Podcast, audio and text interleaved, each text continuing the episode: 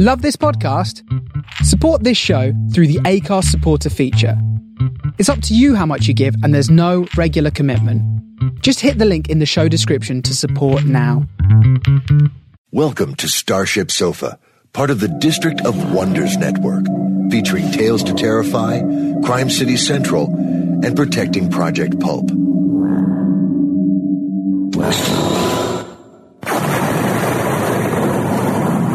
Everyone has a story in the District of Wonders. Come and find yours.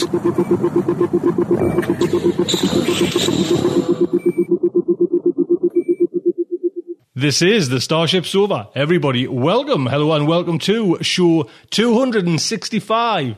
I am your host, Tony C. Smith.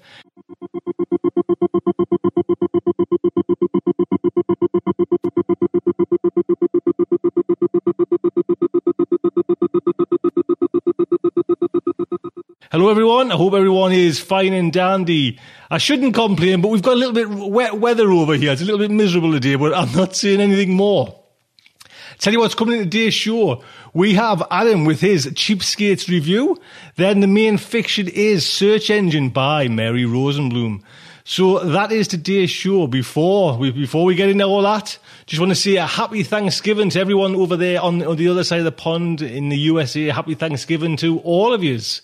Hope you have a fine, fine, fine time. And we are smack bang in the middle of Black Hole Week over at Starship Sofa, slashing the prices from that kind of batch of video lectures that I've been doing for a couple of years there now. So hopefully if, I mean, we've had some great take-ups on that little sale as well. This is the chance. Everything's half price over there. I'll, I'll run through what's on. Just, you know, give the lad a chance. He's got to flog his wares. But you know, when you when you kind of look back at what we've done or what's um, been on offer, this means you know what I mean. It's just I love it because I've just remembered there we've got the time travel lecture, and that, that's with our very own Amy H. Sturgis, who just knows so much about time travel. It's scary. Then probably the best ever short story written on time travel, The Alchemist's Gate the Merchant in the Alchemist Gate by Ted Chiang. Ted's in there as well, and Connie Willis. What Connie Willis doesn't know about time travel is just, you know, it it, it isn't not not even worth knowing. So there's that lecture. Then we have the two narrators workshops, which you know it's got Mike Boris in there, Kate Baker, Peter Seaton, all the kind of ones. Larry as well, in he's number one. All the people that were are kind of oh just inspirational you know fantastic narrators. They're in there giving their kind of insights and everything like that. Then we've got them two writers workshops. And you know a field writer. Yes. I can hand on heart there field writer. But just you know the kind of talent I, I, was able to kind of get in there. Gregory benford michael swanwick james patrick kelly sheila williams Peter Watts, Nancy Kress, and Vandermeer over them two shows. And that's actually been a popular take up on this little sale. There's been a number of people buying that. Then Amy's two lectures that she's done. These are kind of video lectures where you can actually watch Amy give her a presentation as well. Sherlock Holmes one and the Hunger Games one as well. Then just finished, you know, the, the Joe Haldeman one. We've got that in there. I put that. I was kind of debating whether to put that in, and I thought, ah, get it in. Do you know, get it in. So we've got the Joe Haldeman how to write science fiction, which was just. Do you know what I mean? I can't, I can't remember if I've actually talked about it, but oh, I did, yes. Talk, you know, just about his experiences in Vietnam and the kind of the the forever war. Do you know what I mean? Just wow. Then the kind of final one is the film and TV script workshop by Marc Zicree, and actually, you know, rolling all this in together Mark's doing, you know, doing his own one now on the web, and then you've got this new Blood and Chrome one that's coming out as well there. So there's loads of opportunities if you kind of wanted to have a little dabble in that. Do you know what I mean? In kind of TV film scripts, totally different from writing. Do you know what I mean? Just totally different. And then, actually, what's really proven popular is I actually put in as well the the original Starship Sofas, the hundred shows from you know when myself and Kieran did did that. That's half price as well. So all the video ones, all the kind of workshops were, are normally kind of in and Starship Sofa's shop for 30. They're all just kind of half price at 15. And then the only one that's different is the Starship Sofa original shows. Normally 14.99 at uh, 7.50 there now. in kind of you in, in in British Great Pounds. So there's a, on every site there's a link there. So hopefully, like I say, it runs out on the 24th of November. Start on the 19th, and it's been you know it's been really good. But it, if there's a chance you ever wanted, you know, now's the chance. Like I say, the time travel one. Yeah, like Connie Willis, you know, Amy and Ted Chiang talk about time travel. What more do you want? You know what I mean? For a kind of Sunday afternoon there. So hopefully you will take part in that and treat yourselves. So first up then, we have Adam with his cheapskates. Adam, sir.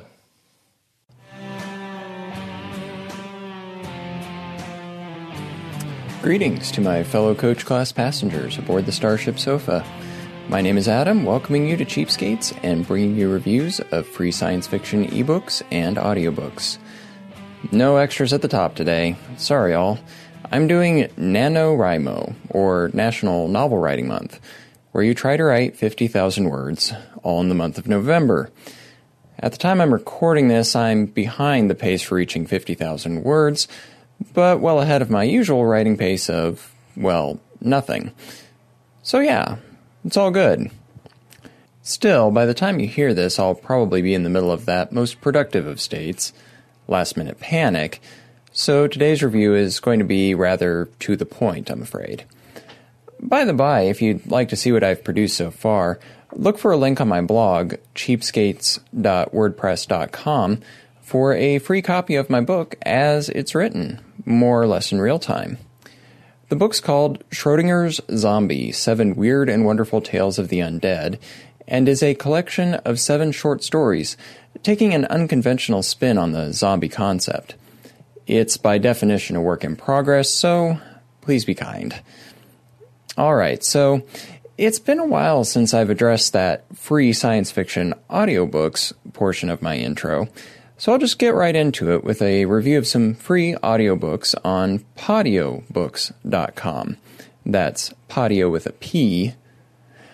Namely, I think I'm going to take on the Anderson Dexter series of audiobooks by Canadian author and two time Parsec Award finalist M. Darusha Wehm Self Made, Act of Will, and The Beauty of Our Weapons. Some of you might recall that the last of these, The Beauty of Our Weapons, was featured in the first chapter segment on the April 25th edition of Starship Sofa this year. I honestly didn't remember this fact, and it was only after I let Tony know my plans for the next episode that he brought my attention to its previous inclusion on the show. As seems to be typical with me, after I've listened to a podcast, they seem to sink into the huge wall of sound, if you will, and I'm hard pressed to remember where or when I heard a particular story. So I hope you can believe me that I feel like I stumbled across these honestly. If I selected this series because of their inclusion on first chapters, it was only on a subliminal level. In my own defense, that first chapter's episode did come at the end of a three hour episode, and it was the first chapter of the third book in the set. So there was a big learning curve to this world, and plenty of opportunity for this first chapter's installment to slide off my brain of Teflon. No, what I feel attracted me to the series was not the first chapter segment, but actually the description of the first book, Self Made. I've struggled with how to introduce the world of Anderson Dexter novels, so I think I'll just start here with a description on Books that first drew me to download them. Quoting Ever wish things were different? Ivy Vesquilez did, so she became someone else. In the 3D virtual world Marionette City, you can be anything you want, but everyone still knows who you are.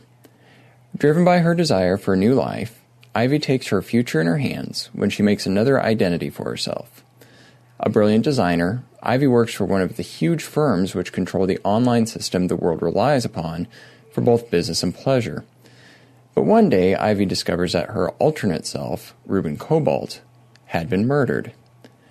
Since alternate identities are forbidden by the firms which control access to the nets and to M City, Ivy has nowhere to turn until she finds Anderson Dexter.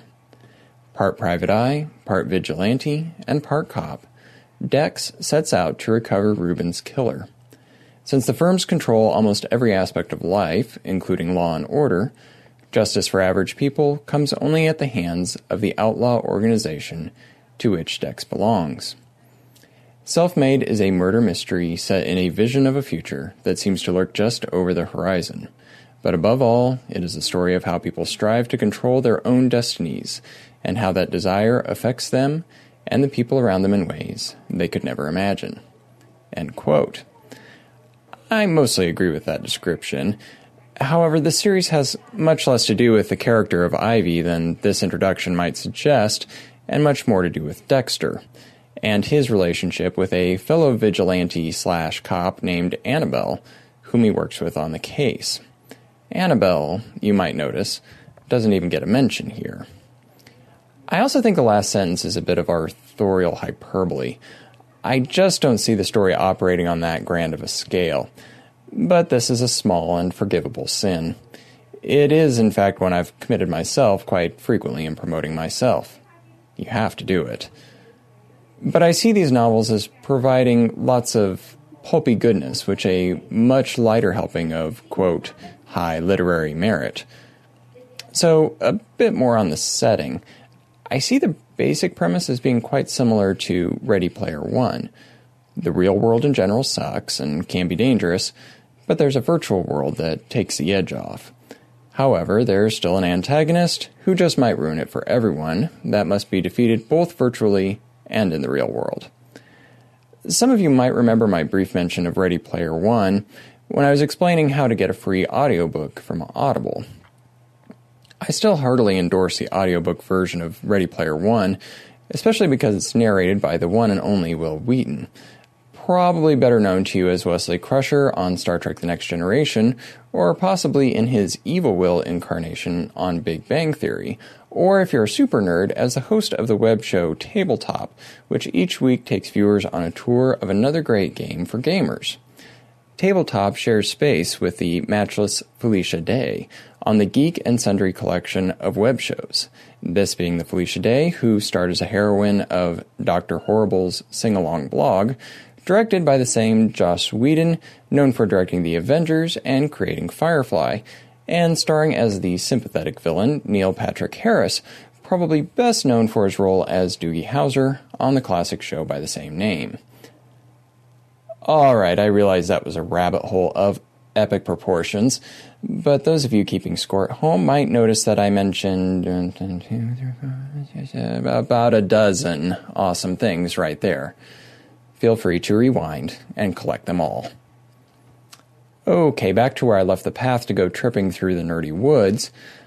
Where Anderson Dexter differs from Ready Player One, I see mostly in two areas.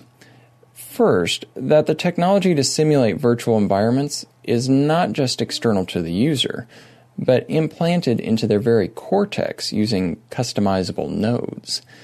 This can lead to an astonishingly realistic experience for those with enough upgrades.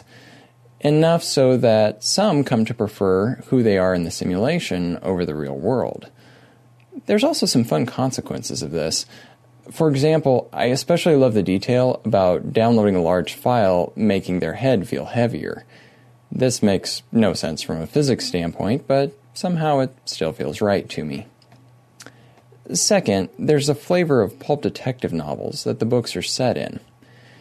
This, more than anything else, I think is what drew me into the books. As a good detective story in a sci fi environment is an irresistible combo for me.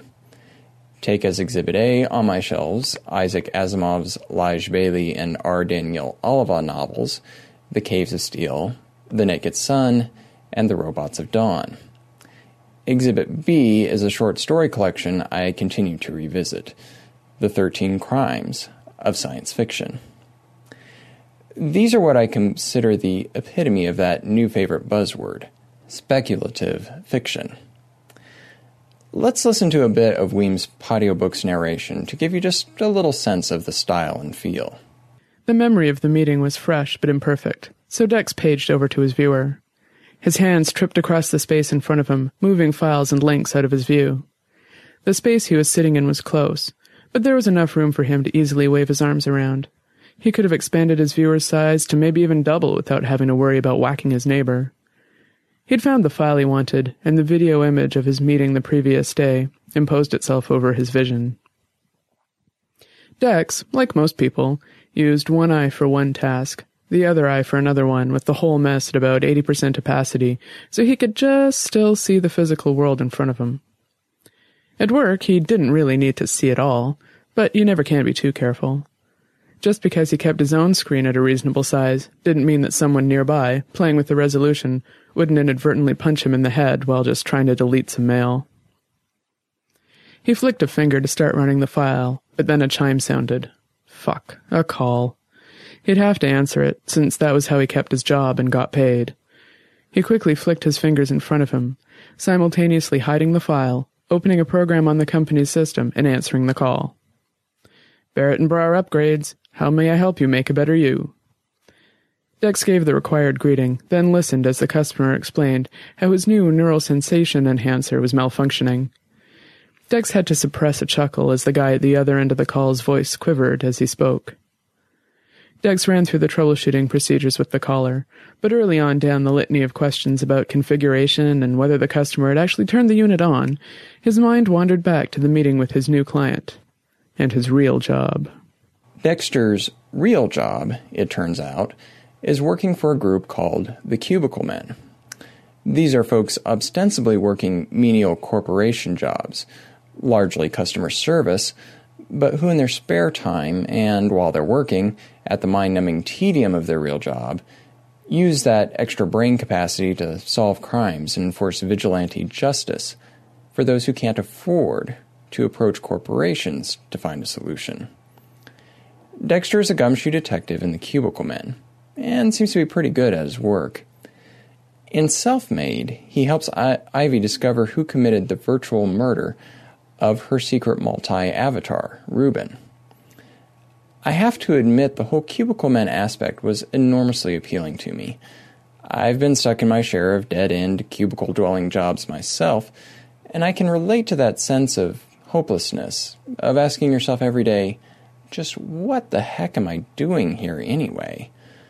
I can see how a group like this could supply intriguing work and meaning in an otherwise meaningless life. I had trouble in this first book buying into the concept at first. I just really had a hard time understanding why this society was having such a hard time accepting the idea of multis. In our internet age, it seems perfectly natural to me that there would be different ways and even different names you'd present yourself under, depending on the audience and purpose. Then I realized that Wehm uses multis as a stand in for all kinds of issues of identity in our society, mostly those of the LGBT variety. Creating a multi in this society would be akin to the effect that, say, coming out as transgender would have in our own.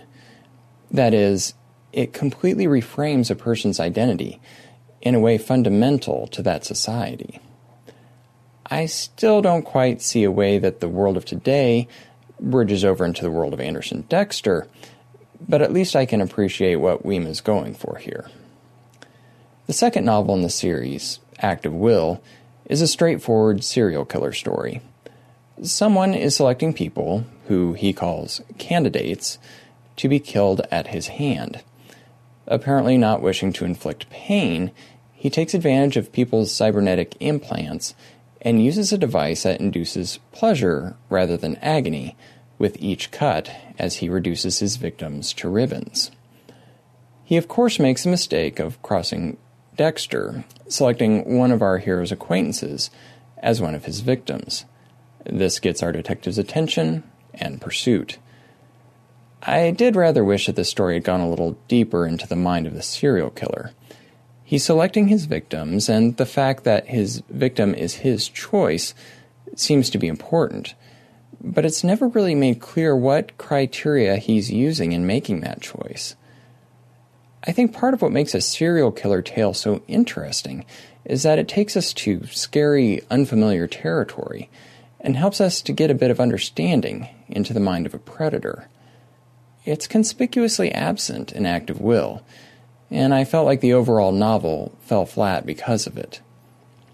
Another problem I had was just how easily the pieces seemed to come together for Dexter when he's solving a mystery.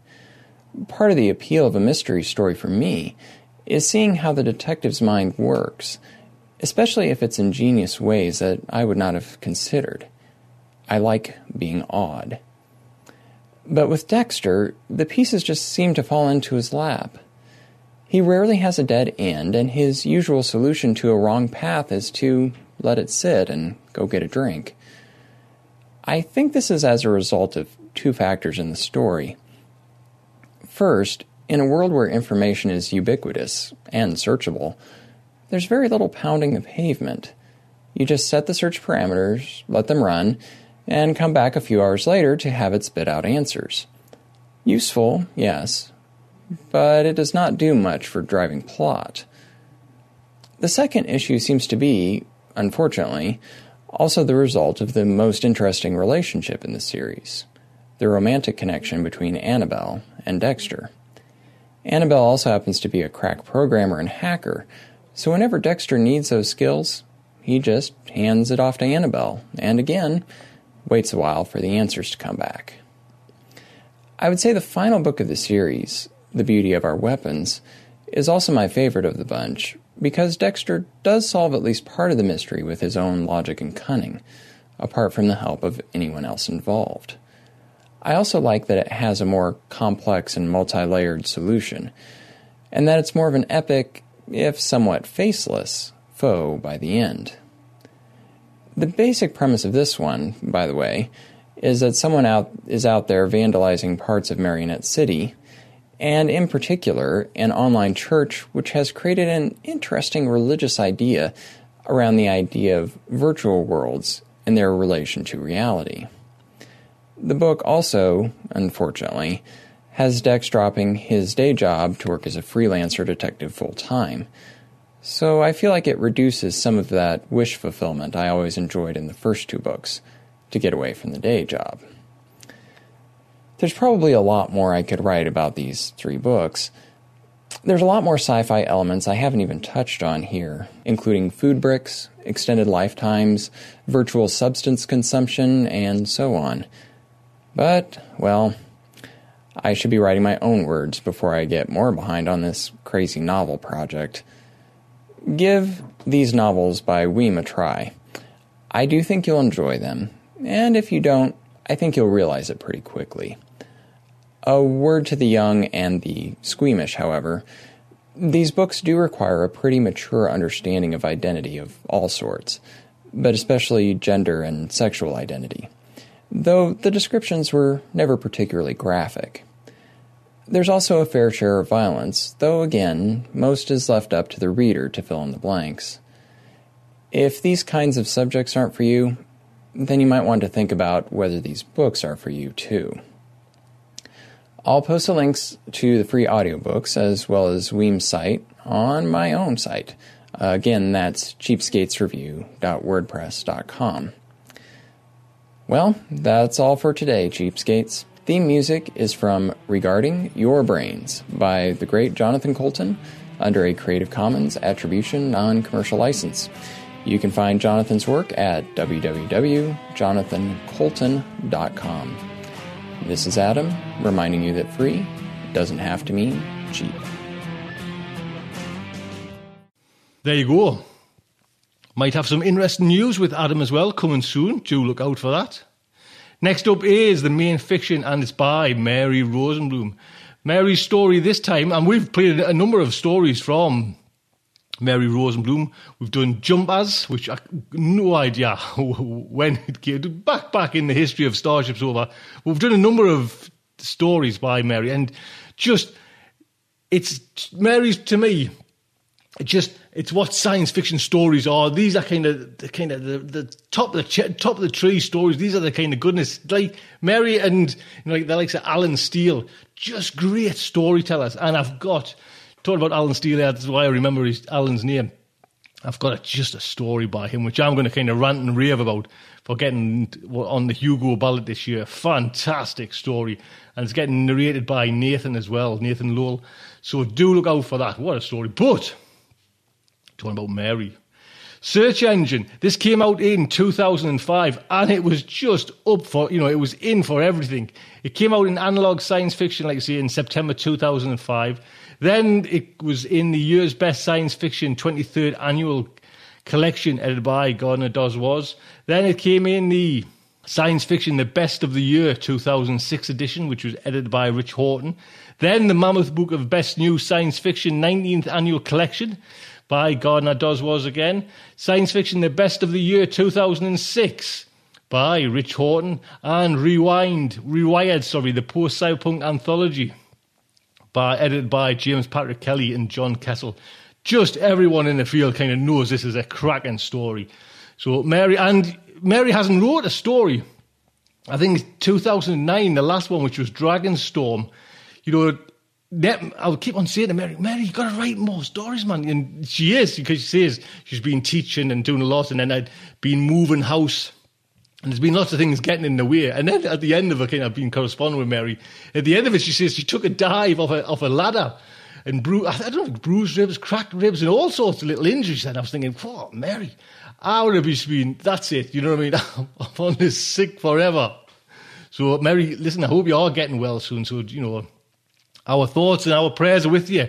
Get ready and get scribbling. 2009 is just such a long time ago for your kind of quality writing. You know, Mary, Mary teaches writing. Do you know what I mean? It's not just kind of little hobby. This is kind of her bread and butter. But it was just lovely to have some new short stories by Mary and new novels. I mean, a last novel, Horizons 2006. And I can remember when, you know, Starship kicked off, that book was kind of doing the rounds and everything, and everyone was praising Horizons. She's also got, you know, if anyone's interested in Mary's work, The Drylands, 1993, Chimera 90, came out 1993, then The Stone Garden, 1995, and then, like say, Horizons, 2006. A couple of collections in there as well. So, you know, there is some work out there by Mary, but we need some more, Mary. We need some more. This story is narrated by, you know, I didn't want to kind of give it anywhere. I want to make sure it get looked after by Mike Boris as well. Mike Boris Audio, so Mike. And he's had this a bloody while as well. Mike, thank you very much. He got himself a job as well, Mike. So now everything's kind of busy, busy, busy for Mike, and you've got to just kind of, you know, you've just got to kind of, I've got to accept that, you know, my babies are moving on, and I've just got to wait for them coming back home. So, so Mike, honestly, thank you so much for this. What a cracking narration. So the Starship Sofa is very proud to present Search Engine by Mary Rosenblum. Amon's eyelids twitched as the tiny skull and crossbones icon flashed across his retinal screen. Uh oh. He blinked away the image and scowled at the office door. The feds. Sit tight and pay attention, he said to the new kid sitting in the chair beside the desk. What's up? New kid leaned forward, but the door was already opening. The soft whisper as it slid aside a reassurance that this was a high end operation, that your money was being spent wisely. The real life physical office, the expensive woolen carpet and real wood furniture echoed that reassurance. No sleazy virtual private eye here. You were at the top of the ladder in a hard office. Not that the suit cared. He took off his shades, slipped them into the pocket of his very well made business tunic, and fixed icy gray eyes on Amon's face. If he didn't like what he saw, he was too well trained to let it show. Mr. Boutros. The suit didn't offer his hand, sat down immediately in the chair across from the desk, cast New Kid a single pointed glance. Jimmy. Amon remembered his name at last. Raoul's latest, given to him to babysit and maybe even train. My assistant. Amon put finality in the tone. New kid stays. He kept his body language relaxed and alpha, waited out the suit's evaluation of his options, inclined his head at the suit's very slight nod. He won that round. You won when you could. How may I help you? The suit pulled a small leather case from inside his tunic, slipped a tiny data disk from it. Without a word, Amon extended a port. Clients did not store their files on the net. Not if they were paying search engines fees. The disk clicked into place and Amon's desktop lit up. A man's head and shoulders appeared in the holo field, turning slowly. Medium dark, about 20, mixed Euro African and Hispanic genes, Amon noted. About the same phenotype as New Kid, Jimmy, A history of war, rape, and pillage made flesh. The runner's scalp gleamed naked, implanted with fiber like gang sign. Amon read it and sighed, thinking of his fight with Avi over his fiber lights. Tattoo your political incorrectness on your body for the cops, son, just in case they don't notice you on their own. Stupid move, Avi. That hadn't been the final argument, but it had been damn close. Several data file icons floated at the bottom of the field food preferences, clothing, personal services, sex. Amon nodded because the feds knew what he needed and it would all be here. Urgency? he asked. High.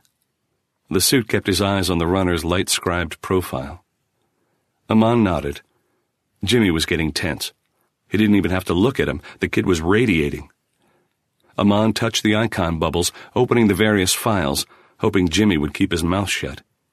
Frowning because you never wanted the client to think it was going to be easy, he scanned the rough summary of the runner's buying habits. Bingo. He put his credit card where his politics were. No problem, this one. He was going to stand up and wave to get their attention. Four days, he said. Start high and bargain. Plus or minus 10%. 24 hours. The suit's lips barely moved. Interesting. Why this urgency? Amon shook his head. No kinky sex habits, no drugs, so they'd have to depend on clothes and food. Legal trade data files took longer. 3.5, he finally said, with a failure exemption clause. They settled on 48 hours with no failure exemption. 10% bonus if you get him in less.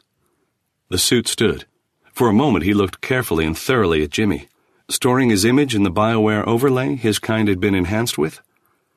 If he ran into Jimmy on the street a hundred years from now, he'd remember him. Jimmy had damn well better hope it didn't matter.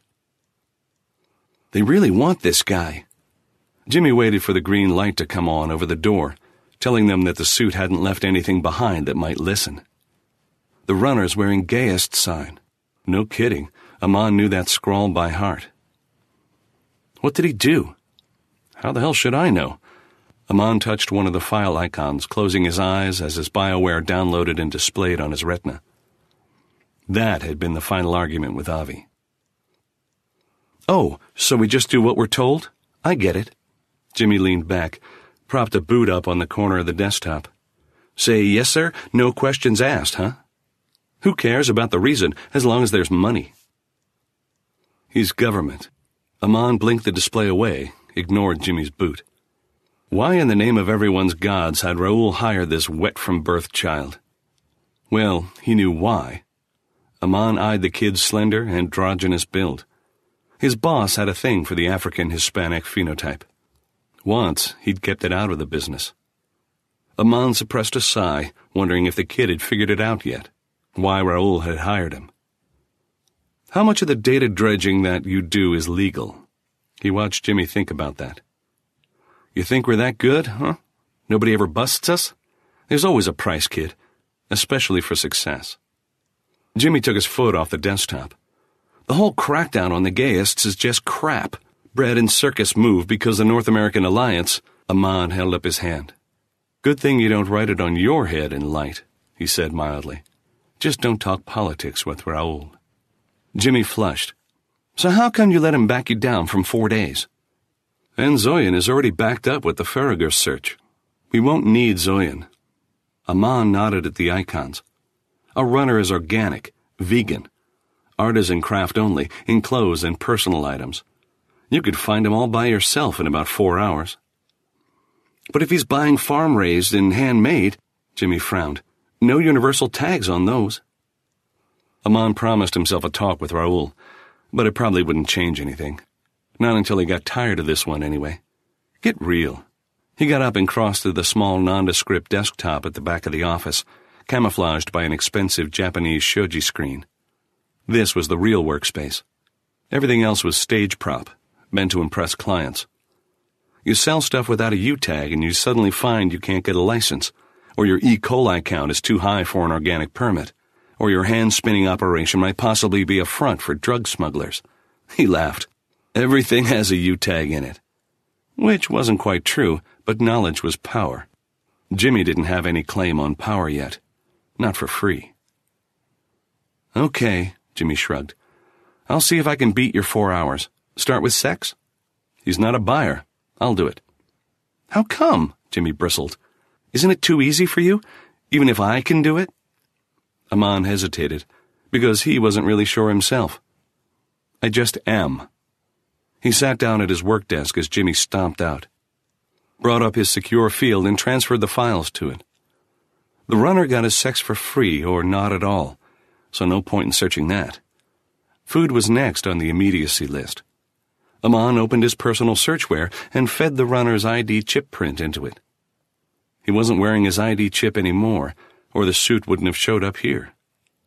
Nobody had figured out yet how to make the birth implanted ID chip really permanent, although they kept trying. Amon's AI stretched its thousand thousand fingers into the datasphere and started hitting all the retail data pools. Illegal, of course, and retail purchase data was money in the bank, so it was well protected. But if you were willing to pay, you could buy from the people who were better than the people who created the protection. Search Engine Incorporated was willing to pay. Sure enough, ForSale.data had the kid's profile. They were the biggest. Most of the retailers fed directly to them. Amon pulled the runner's raw consumables data. For sale profiled, but his AI synthesized a profile to fit the specific operation.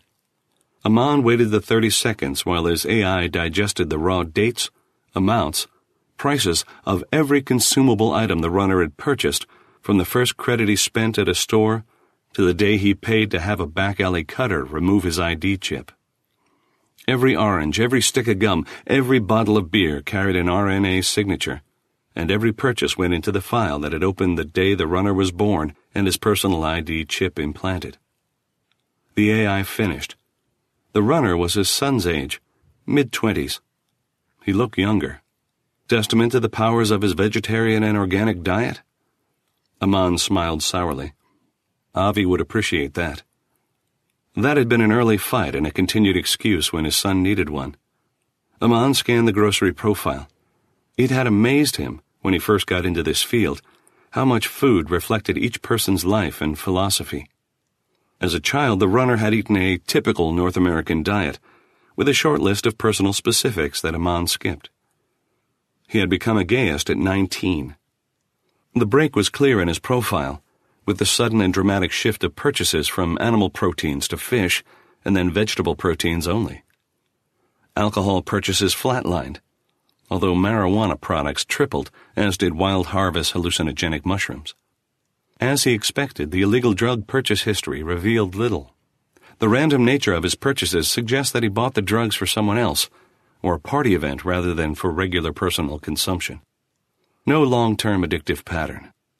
A brief steady purchase rate of an illegal psychotropic, coupled with an increase in food purchase volume, suggested a lover or live in friend with an addiction problem, however. The sudden drop off suggested a breakup, or a death. The food purchases declined in parallel. On a whim, because he had time to spare, Amon had his AI correlate the drop off of the drug purchase to the news media database for northwestern North America, the region where the drug purchases were made. Bingo! A 20 year old woman had died within 18 hours of the last drug purchase. His lover? Dead from an overdose? Amon's eyes narrowed. The cause of death was listed as heart failure, but his AI had flagged it. Continue. He waited out the seconds of his AI's contemplation. Insufficient data, it murmured in its androgynous voice. Continue? Amon hesitated because searches like this cost money, and the connection was weak, if there at all. Continue. No real reason, but he had learned long ago to follow his hunches. He was the last one out of the office, as usual. The receptionist said good night to him as he crossed the plush reception area. Her smile as fresh as it had been just after dawn this morning. As the door locked behind him, she turned off. Real furniture and rugs meant money and position.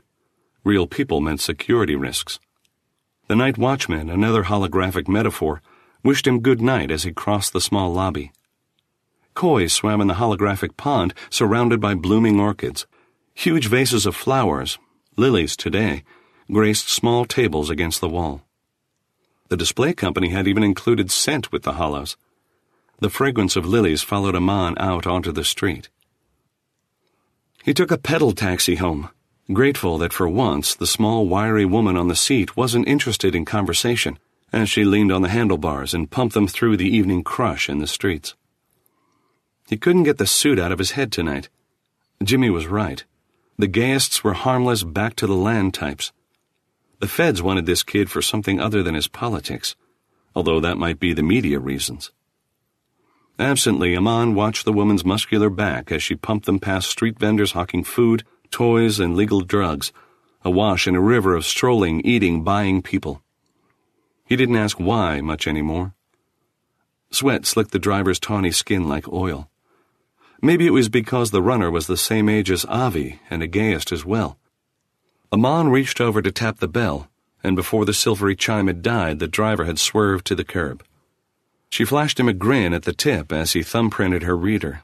Then she sped off into the flow of taxis and scooters that clogged the streets. Aman ducked into the little grocery on his block, enjoying the relief of its nearly empty aisles this time of night. He grabbed a plastic basket from the stack by the door and started down the aisles. You opened the last orange juice today, the store's major domo spoke to him in a soft maternal voice as he strode past the freezer cases. True. The store's major domo had scanned his ID chip as he entered, then uplinked to smartshopper.net, the inventory control company he subscribed to. It had searched his personal inventory file to see if he needed orange juice, and the major domo had reminded him. He tossed a pouch of frozen juice into his basket. The price displayed on the basket handle a running total that grew slowly as he added a couple of frozen dinners and a packaged salad. The Willamette Vineyards Pinot Gris is on sale this week. The major domo here at the wine aisle used a rich male voice. Three dollars off. That was his favorite white. He bought a bottle and made his way to the checkout gate to thumbprint the total waiting for him on the screen. Don't we make it easy? Aman looked up to find Jimmy lounging at the end of the checkout kiosks. You following me? Aman loaded his groceries into a plastic bag. Or is this a genuine coincidence? Ah, I live about a block from your apartment, Jimmy shrugged. I always shop here. He hefted his own plastic bag. Buy you a drink? Sure, Aman said, to atone for not bothering to know where the newbie lived. They sat down at one of the sidewalk tables next to the grocery, an island of stillness in the flowing river of humanity. The usual? the table asked politely. They both said yes, and Aman wondered what Jimmy's usual was, and realized Jimmy was already drunk. His eyes glittered and a thin film of sweat gleamed on his face. Not usual behavior. He looked over the intoxicant profiles himself when they were considering applicants. Aman sat back as a petite woman set a glass of stout in front of him and a mango margarita in front of Jimmy. Aman sipped creamy foam and bitter beer, watched Jimmy down a third of his drink in one long swallow. What's troubling you? You profile all the time. Jimmy set the glass down a little too hard. Orange slurry sloshed over the side, crystals of salt sliding down the curved bowl of the oversized glass. Does it ever get to you? Does what get to me? That suit owned you. Jimmy stared at him. That's what you told me. They just think they do. Aman kept his expression neutral as he sipped more beer. Think of it as a trade. They're going to crucify that guy, right? Or whack him. No fuss, no muss. The government doesn't assassinate people, Aman said mildly. Like hell, not in public, that's for sure. Well, the indication had been there in Jimmy's profile. He had been reading in the fringe e-zines for a long time, and had belonged to a couple of political action groups that were on the yellow list from the government. Not quite in the red zone, but close. But the best profilers came from the fringe. You learned early to evaluate people well when you had to worry about betrayal. I guess I just thought I was working for the good guys, you know? Some asshole crook, a bad dealer, maybe the jerks who dump their kids on the public. Uh, but this. He emptied his glass. Another. He banged the glass down on the table. You have exceeded the legal limit for operating machinery, the table informed him in a sweet motherly voice. I will call a cab if you wish. Just let me know. A moment later, the server set his fresh margarita down in front of him and whisked away his empty. Privacy, what a joke. Jimmy stared at his drink, words slurring just a bit. I bet there's a record of my dumps in some database or other. Maybe how many times you flush. Ha ha! Jimmy looked at him blearily, the booze hitting him hard and fast now. When do you stop asking why, huh? Or did you ever ask? Come on, Amon stood up. I'll walk you home. You're going to fall down. I'm not that drunk, Jimmy said, but he stood up. Amon caught him as he swayed. Guess I am. Jimmy laughed loudly enough to make heads turn. Guess I should get used to it, huh? Like you. Let's go. Aman moved him, not all that gently. Tell me where we're going. We? Just give me your damn address. Jimmy recited the number, sulky and childlike again, stumbling and lurching in spite of Aman's steadying arm. It was one of the cheap and trendy loft towers that had sprouted as the neighborhood got popular. Jimmy was only on the sixth floor, not high enough for a pricey view, not on his salary. The door unlocked and lights glowed as the unit scanned Jimmy's chip and let them in. Music came on, a retro punk nostalgia band that Aman recognized. A cat padded over and eyed them greenly, its golden fur just a bit ratty. It was real, Aman realized with a start. Jimmy had paid a hefty fee to keep a flesh and blood animal in the unit. I got, I gotta throw up, Jimmy mumbled, his eyes wide. They made it to the tiny bathroom, barely. Afterward, Aman put him to bed on the pull-out couch that served as a bed in the single loft room. Jimmy passed out as soon as he hit the pillow. Aman left a wastebasket beside the couch and a big glass of water with a couple of old-fashioned aspirin on the low table beside it. The cat stalked him, glaring accusingly. So he rummaged in the cupboards of the tiny kitchenette, found cat food pouches and emptied one onto a plate, set it on the floor. The cat stalked over, its tail in the air. It would be in the database that Jimmy owned a cat. And tonight's bender would be added to his intoxicant profile, the purchase of the margaritas tallied neatly, flagged because this wasn't usual behavior. If his productivity started to fall off, Raoul would look at that profile first. He'd find tonight's drunk. Hey! Aman paused at the door, looked back. Jimmy had pushed himself up on one elbow, eyes blurry with booze.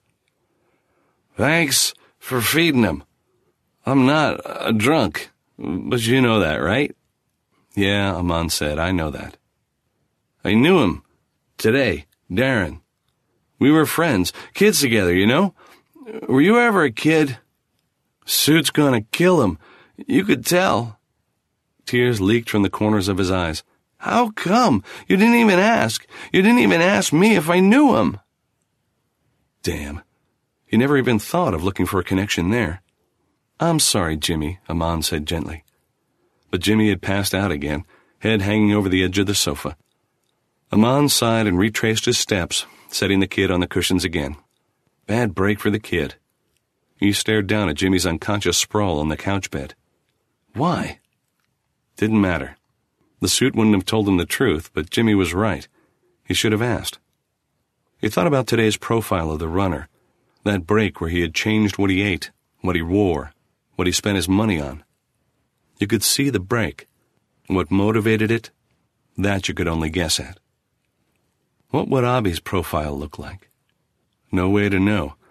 Avi's break had been a back cutter. Aman closed the door and listened to the unit lock it behind him. He carried his groceries the few scant blocks to his own modest condo tower. No music came on with the lights, no cat, just Danish furniture and an antique Afghani carpet knotted by the childhood fingers of women who were long dead now.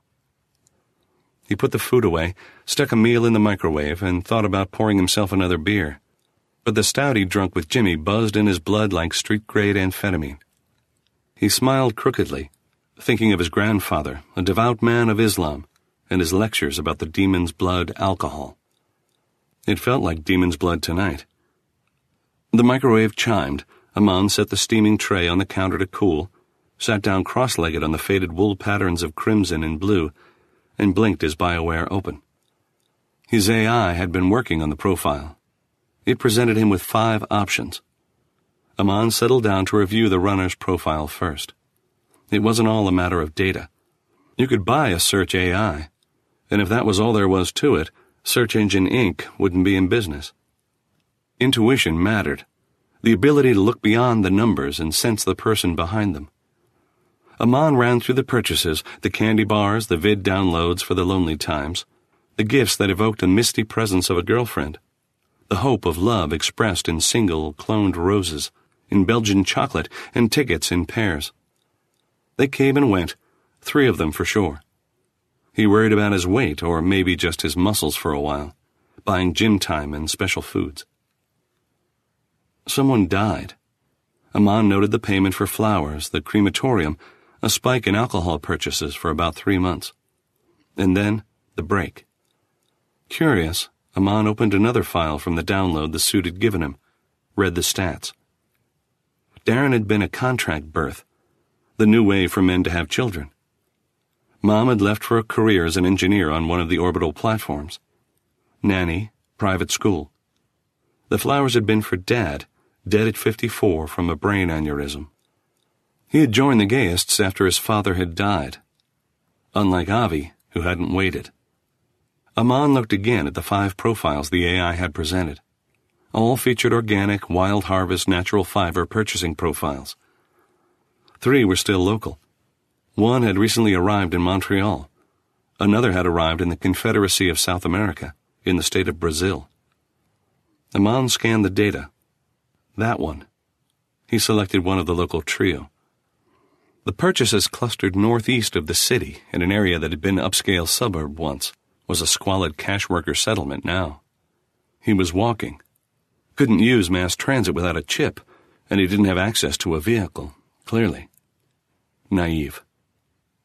Amon let his breath out slowly. Frightened. A little kid with his head under the sofa cushions, thinking he was invisible that way. He wondered sometimes if he could find Avi. It would be a challenge. His son knew how he worked. He knew how to really hide. Amon had never looked. On a whim, he called up the AI's flag from his earlier search.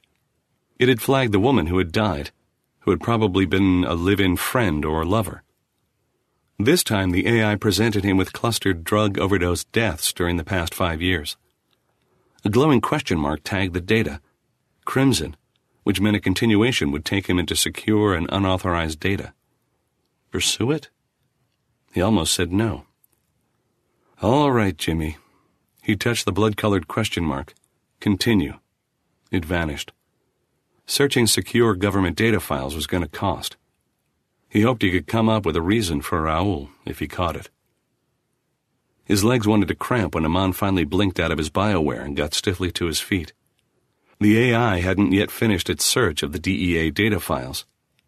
The meal tray on the counter was cold and it was well past midnight. He stuck the tray in the tiny fridge and threw himself down on the low couch. Like Jimmy, but not drunk on margaritas. In the morning, he messaged Raoul that he wasn't feeling well and asked if he should come in. As expected, Raoul told him no way, go get a screen before you come back. You could count on Raoul with his paranoia about bioterrorism. It wasn't entirely a lie. He wasn't feeling well. Well covered a lot of turf. The AI had nothing for him on the overdose cluster it had flagged, and that bothered him. There wasn't a lot of security that could stop it. He emailed Jimmy, telling him to work on the SAZA search on his own, and attached a couple of non-secure files that would give him something he could handle in what would surely be a fuzzy and hungover state of mind. He found the clothes he needed at the back of his closet, an old worn tunic shirt and grease-stained pair of jeans. He put on a pair of scuffed and worn out boots he'd found in a city recycle center years ago, then caught a pedcab to the light rail and took the northeast run. He paid cash to the wary driver and used it to buy a one way entry to the light rail. Not that cash hid his movements. He smiled grimly as he found a seat. His pedcab and light rail use had been recorded by Citizen.net, the data company favored by most transportation systems. It would just take someone a few minutes longer to find out where he had gone today. City ran out abruptly in the belt, a no man's land of abandoned warehouses and the sagging shells of houses inhibited by squatters, the chipless bilge of society. Small patches of cultivation suggested an order to the squalid chaos. As the train rocketed above the sagging roofs and scrubby brush that had taken over, he caught a brief snapshot glimpse of a round faced girl peering up at him from beneath a towering fountain of rose canes, thick with bright pink blossoms. Her shift, surprisingly clean and bright, matched the color of the roses perfectly, and she waved suddenly and wildly as the train whisked him on past. He craned his neck to see her, but the curve of the track hit her instantly. At his stop, he stepped out with a scant handful of passengers, women mostly, and a couple of men, returning from a night of cleaning or doing custom handwork for the upscale clothiers. None of them looked at him as they plodded across the bare and dirty concrete of the platform, but a sense of observation prickled the back of his neck. Why would anyone be following him? but Aman loitered to examine the melon slices and early apples hawked by a couple of bored boys at the end of the platform. He haggled a bit, then spun around and walked quickly away, which earned him some inventive epithets from the taller of the boys. No sign of a shadow. Aman shrugged and decided on nerves. His AI's lack of follow up data bothered him more with every passing minute.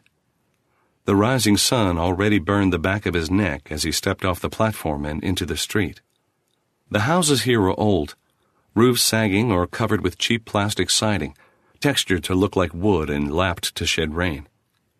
It was more prosperous than the no man's land belt around the city center, but not by much.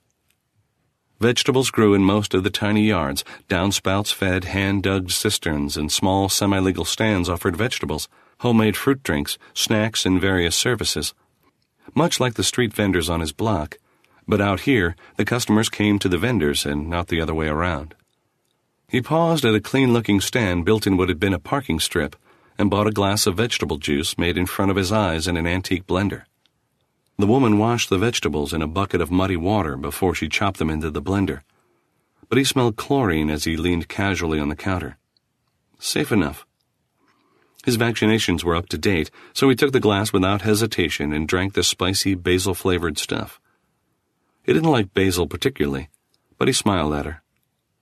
Has Darren been by today? He hazarded the runner's real name on the wild chance that he was too naive to have used a fake. He was supposed to meet me here. Betty overslept.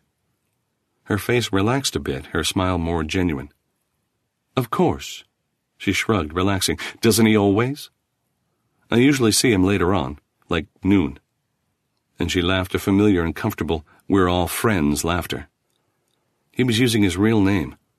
Aman sipped some more of the juice, wanting to shake his head. Little kid with his head under the friendly sofa cushions. A figure emerged from a small square block of a house, nearly invisible beneath a huge tangle of kiwi and kudzu vines, and headed their way walking briskly, his hand-woven natural-dyed tunic as noticeable as a bright balloon on this street. Loose drawstring pants woven of some tan fiber and the string of carved beads around his neck might as well have been a neon arrow pointing. Ha! There he is, Aman said, and the woman's glance and smile confirmed his guess. Aman waited until the runner's eyes were starting to sweep his way, then stepped quickly forward. Darren, it's been forever, he threw his arms around the kid, hugging him like a long lost brother, doing a quick cheek kiss that allowed him to hiss into the shocked kid's ear. Act like we're old friends, and maybe the feds won't get you. Don't blow this. The kid stiffened, panic tensing all his muscles. Fear sweat sour in Amon's nostrils. For a few seconds, the kid thought it over. Then his muscles relaxed all at once.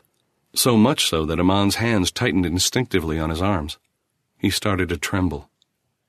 Come on, let's take a walk, Aman said. I'm not here to bust you. Let me get some juice. No. Aman's thumb dug into the nerve plexus in his shoulder, and the kid gasped. Walk. He twisted the kid around and propelled him down the street, away from the little juice kiosk. His body language suggesting two old friends out strolling, his arm companionably over the kid's shoulder, hiding the kid's tension with his own body thumb exerting just enough pressure on the nerve to remind the kid to behave. You are leaving a trail a blind infant could follow, he said conversationally, felt the kid's jerk of reaction. I'm not chipped. Angry bravado tone. You don't need to be chipped. That just slows the search down a few hours. You went straight from the hack dock to here, walked through the belt because you couldn't take the rail. You buy juice at this stand every day, and you bought those pants two blocks up the street from the lady who sells clothes out of her living room. You want me to tell you what you had for dinner last night, too? Oh, goddess, he breathed. Spare me, Aman sighed. Why do they want you? You blow something up? Plant a virus? Not us, not the Gaists. He jerked free of Aman's grip with surprising strength, fists clenched. That's all a lie. I don't know why they want me. Yeah, they're claiming bioterrorism, but I didn't do it. There wasn't any virus released where they said it happened. How could they do that? Just make something up. His voice had gone shrill. They have to have proof, and they don't have any proof because it didn't happen. He sounded so much like Avi that Aman had to look away. They just made it all up, huh? He made his voice sound harsh, unbelieving. I guess. The kid looked down, his lip trembling. Yeah, it sounds crazy, huh? I, I just don't get why. Why me? I don't even do protests. I just try to save what's left to save. Tell me about your girlfriend. Who? He blinked at Aman, his eyes wet with tears. The one who died. Oh, Raina. He looked down, his expression instantly sad. She really wanted to kick him, the drugs. I tried to help her. She just. She just had so much fear inside. I guess the drugs were the only thing that really helped the fear. I. I really tried. So she killed herself? Oh, no. Darren looked up at him, shocked.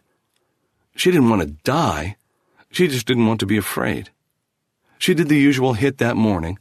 I guess the guy she brought it from, he called himself Skin Jack, I guess he didn't cut the stuff right. She OD'd. I went looking for him. Darren flushed. I told myself I was going to beat him up. I guess uh, maybe I wanted to kill him. Because she was getting better. She would have made it. He drew a shaky breath. He just disappeared, that son of a bitch. I kept looking for him, but he was just gone. Maybe he OD'd too, he added bitterly. I sure hope so. All of a sudden it clicked into place. The whole picture. Why? They had reached an empty lot. Someone was growing grapes in it, and as they reached the end of the rows, sudden movement in the shadows caught Aman's eye. Too late. He was so busy sorting it all out, he'd stopped paying attention. The figure stepped out of the leaf shadows, a small, ugly gun in his hand. I was right! Jimmy's eyes glittered. Didn't think I was smart enough to track you, huh? I'm stupid, I know, but not that stupid. Actually, I thought you'd be too hung over. Aman spread his hands carefully. I think we're on the same side here, and I think we need to get out of here now. Shut up, Jimmy said evenly, stepping closer, icy with threat. Just shut up. Jimmy? Darren pushed forward, confused. Goddess, I haven't seen you. What are you doing? He found you, Jimmy said between his teeth, for the feds. You're not hiding very well, Darren, you idiot. Everything you buy has a damn tag on it. He looked up your buying habits and picked you out of the crowd, just like that. He laughed about how easy it was. You were too easy for him to even give the job to a newbie like me. Jimmy's eyes burned into the kid's. You got to. Aman shifted his weight infinitesimally, made a tiny quick move with his left hand, just enough to catch Jimmy's eye. Jimmy swung right, eyes tracking, gun muzzle following his eyes. Aman grabbed Jimmy's gun hand with his right hand, twisted, heard a snap. With a cry, Jimmy let go of the gun and Amon snatched it from the air just as Darren tackled him, grabbing for the gun. The hissing snap of a gas powered gunshot ripped the air. Again. Amon tensed, everything happening in slow motion now. No pain. Why no pain? Hot wetness spattered his face, and Jimmy sprawled backwards under the grape leaves, arms and legs jerking. Amon rolled, shrugging Darren off as if he weighed nothing, seeing the suit now, three meters away, aiming at Darren. Aman fired. It was a wild shot, crazy shot, the kind you did in sim training sessions and knew you'd never pull off for real. The suit went down. Aman tried to scramble to his feet, but things weren't working right. After a while, Darren hauled him up the rest of the way. White ringed his eyes and he looked ready to pass out from shock. He's dead. Jimmy and the other guy. He clung to Aman as if Aman was supporting him and not the other way around. Goddess, you're bleeding. Enough with the goddess already. Amon watched red drops fall from his fingertips. His left arm was numb, but that wouldn't last. Why? What in the. What the hell is going on here? His fingers dug into Amon's arm. Thank you. Hell was about right. We need to get out of here. Do you know the neighborhood? Yeah, sort of. This way. Darren started through the grapes, his arm around Amon. I'm supposed to meet a ride this afternoon. A ride to. He gave Aman a sideways worried look. Another place. You're going to have to learn some things. Aman had to catch his breath, or you're going to bring the suits right after you. After that, he stopped talking. The numbness was wearing off. Once, years and years ago, he had worked as private security, licensed for lethal force, paying his way through school. A burglar shot him one night. It hurt worse than he remembered, like white hot spears digging into his shoulder and side with every step. He disconnected himself from his body after a while, let it deal with the pain. He wondered about Jimmy's cat. Who would take care of it? Raoul would be pissed, he thought dreamily. Not about Jimmy. Raoul had no trouble finding Jimmys in the world. But Aman was a lot better than Raoul. Better even than Anne Zoyan, although Zoyan didn't think so. Raoul would be pissed. He blinked back to the world of hot afternoon and found himself sitting in dim light, his back against something solid. Man, you were out on your feet. The kid squatted beside him, streaked with sweat, drying blood and gray dust, his face gaunt with exhaustion and fear. Darren, not Jimmy. Jimmy was dead. I don't have any first aid stuff, but it doesn't look like you're bleeding too much anymore. Water? He handed Aman a plastic bottle. It's okay. It's from a clean spring. Aman didn't really care. He would have drunk from a puddle. The ruins of an old house surrounded him. The front had fallen or been torn completely off, but a thick curtain of kudzu vines shrouded the space. Old campfire scars blackened the rotting wooden floor. The belt, he figured. Edge of it, anyway. What happened? Darren's voice trembled. Why did he shoot Jimmy? Who was he? Who were you? The water helped. What sent you to get hacked? Aman asked. Someone searched my apartment. The kid looked away. I found a bug in my car. I'm good at finding those. I told some of my friends, and they said go invisible. It didn't matter if I'd done anything or not. They were right. His voice trembled. I'd never do what they said I did. They know you didn't do anything. Aman closed his eyes and leaned back against the broken plasterboard of the ruined wall.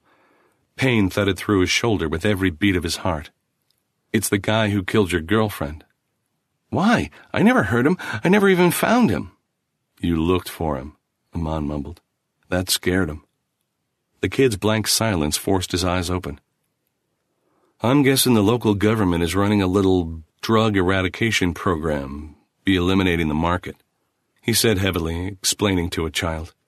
They cut a deal with the street connections and probably handed them a shipment of altered stuff to put into the pipeline. Sudden big drop in users. Poisoned? Darren whispered. On purpose? Nasty, huh? Election coming up. Numbers count. And who looks twice at an OD and a confirmed user? Aman kept seeing Jimmy's childlike curl on the couch, the cat regarding him patiently. Couldn't make it go away. Maybe they thought you had proof. Maybe they'd figured out you'd guess and tell your friends. They might make it public. He started to shrug, sucked in a quick breath. Mistake. Waited for the world to go steady again. I should have guessed that suit would know about Jimmy. He would be tailing him. That was why the long look in the office, memory impression so the suit could spot him in a crowd. I figured it out just too late. His fault, Jimmy's death. How soon are your people going to pick you up? Soon, I think. The kid was staring at the ground, looked up suddenly. How come you came after me? To arrest me? Listen. Aman pushed himself straighter, gritted his teeth until the pain eased a bit. I told you you're leaving a trail like a neon sign. You listen hard. You've got to think about what you buy food, clothes, toothpaste, okay? He stared into the kid's uncomprehending face, willing him to get it. It's all tagged, even if they say it's not. Don't doubt it. I'm telling you the truth here, okay? The kid closed his mouth nodded. You don't buy exactly the opposite. That's a trail we can follow too. But you buy random. Maybe vegan stuff this time, maybe a pair of synth leather pants off the rack at a big chain next purchase. Something you'd never spend cash on, not even before you became a Gaiaist. Got it? You think about what you really want to buy the food, the clothes, the snacks, toys, services and you only buy them every fifth purchase, then every fourth, then every seventh. Got it? Random. You do that, buy stuff you don't want, randomly, and without a chip, and you won't make a clear track. You'll be so far down on the profile that the searcher won't take you seriously. I've been buying in the belt, the kid protested. Doesn't matter. He'd explained why to Jimmy. Couldn't do it again, didn't have the strength. Let his eyes droop closed. Hey, the kid's voice came to him from a long way away. I gotta know, how come you came after me? To tell me how to hide from you? You really want me to believe that? I don't care if you do or not. Amon struggled to open his eyes, stared into the blurry green light filtering through the kudzu curtain. I'm not sure how come I followed you. Maybe because he hadn't asked why, and Jimmy had. Maybe because Avi had been right, and the job had changed him after all. But why? You're a closet Gaiaist? Amon wanted to laugh at that, but he didn't. It would hurt too much. Voices filtered through nightmares full of teeth. People talking. No more green light, so it must be almost dark. Or maybe he was dying. Hard to tell. Footsteps scuffed and the kid's face swam into view. Jimmy's at first, morphing into the other kid, Darren. He tried to say the name, but his mouth was too dry. We're going to drop you at an emergency clinic. Darren leaned close, his eyes anxious. But, well, I thought maybe. Uh, you want to go with us? I mean, they're going to find out you killed that Fed guy, right? You'll go to prison. Yes, they would find out. But he knew how it worked. They'd hold the evidence in the case open. No reason to risk pointing some investigative reporter toward the little dope deal they'd been covering up. They'd had expectations, and he'd met them, and Jimmy's death would turn out to have been another nasty little killing in the belt. He could adopt Jimmy's cat, no harm done, just between us. I'll come with you, he croaked. You could use some help with your invisibility, and I have the track to the proof you need about that drug deal. Make the election interesting. Wasn't pleading, not that. Trade. You can't come chipped, a woman looked over Darren's shoulder, Hispanic, ice cold, with an air that said she was in charge. And we got to go now. I know. At least the chip was in his good shoulder. She did it using a tiny laser scalpel with a deft sureness that suggested med school or even an MD. And it hurt, but not a lot compared to the glowing coals of pain in his left arm. And then they were loading him into the back of a vehicle, and it was fully dark outside. He was invisible, right now. He no longer existed in the electronic reality of the city. If he made it back to his apartment, it wouldn't let him in. The corner store wouldn't take his card, or even cash. He felt naked. No, he felt as if he no longer existed. Death wasn't as complete as this. Wondered if Avi had felt like this at first. I probably could have found him, he thought, if I'd had the guts to try. I'm glad you're coming with us, Darren sat beside him as the truck or whatever it was rocked and bucked over broken pavement toward the nearest clear street. Leah says you probably won't die. I'm thrilled. Maybe we can use the drug stuff to influence the election, get someone honest elected. He was as bad as Jimmy, Amon thought. But why not hope? You like the head of our order, Darren said thoughtfully. He's not a whole lot older than me, but he's great really brilliant, and he cares about every person in the order. She really matters to him. The earth, I mean. Avi will really welcome you. Avi. Amon closed his eyes. Hey, you okay? Darren had him by the shoulders. Don't die now, not after all this. He sounded panicky. I won't, Amon whispered. He managed a tiny laugh that didn't hurt too bad. Maybe it hadn't been the final fight after all could almost make him believe in Avi's goddess. Almost. Your head of the order sucks at hiding, he whispered. and fainted.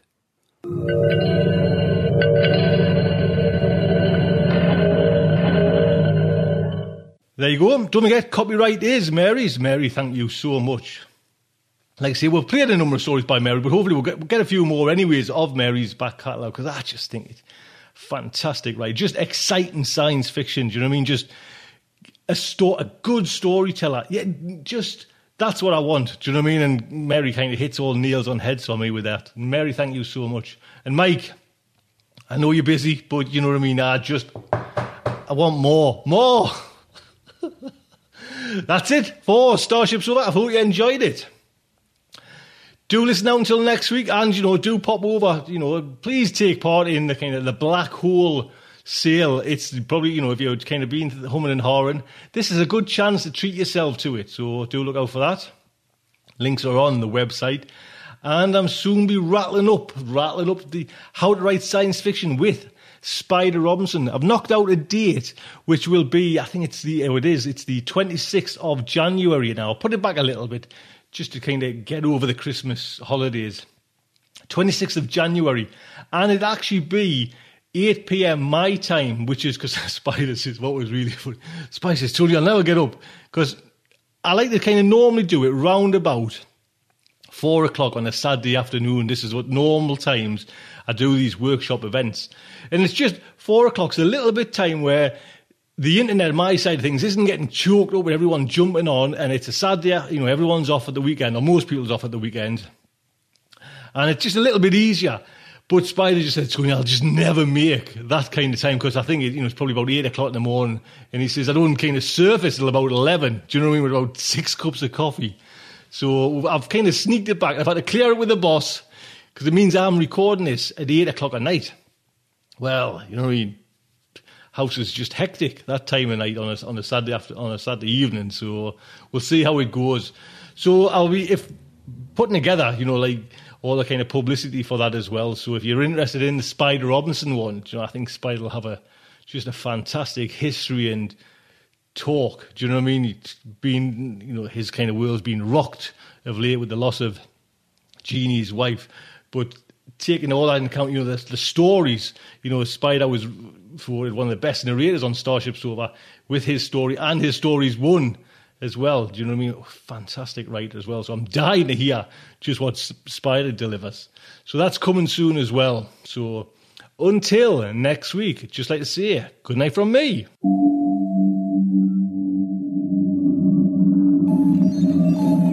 Will our heroes survive this terrible ordeal? Can they win through with their integrity unscathed? Can they escape without completely compromising their honor and artistic judgment?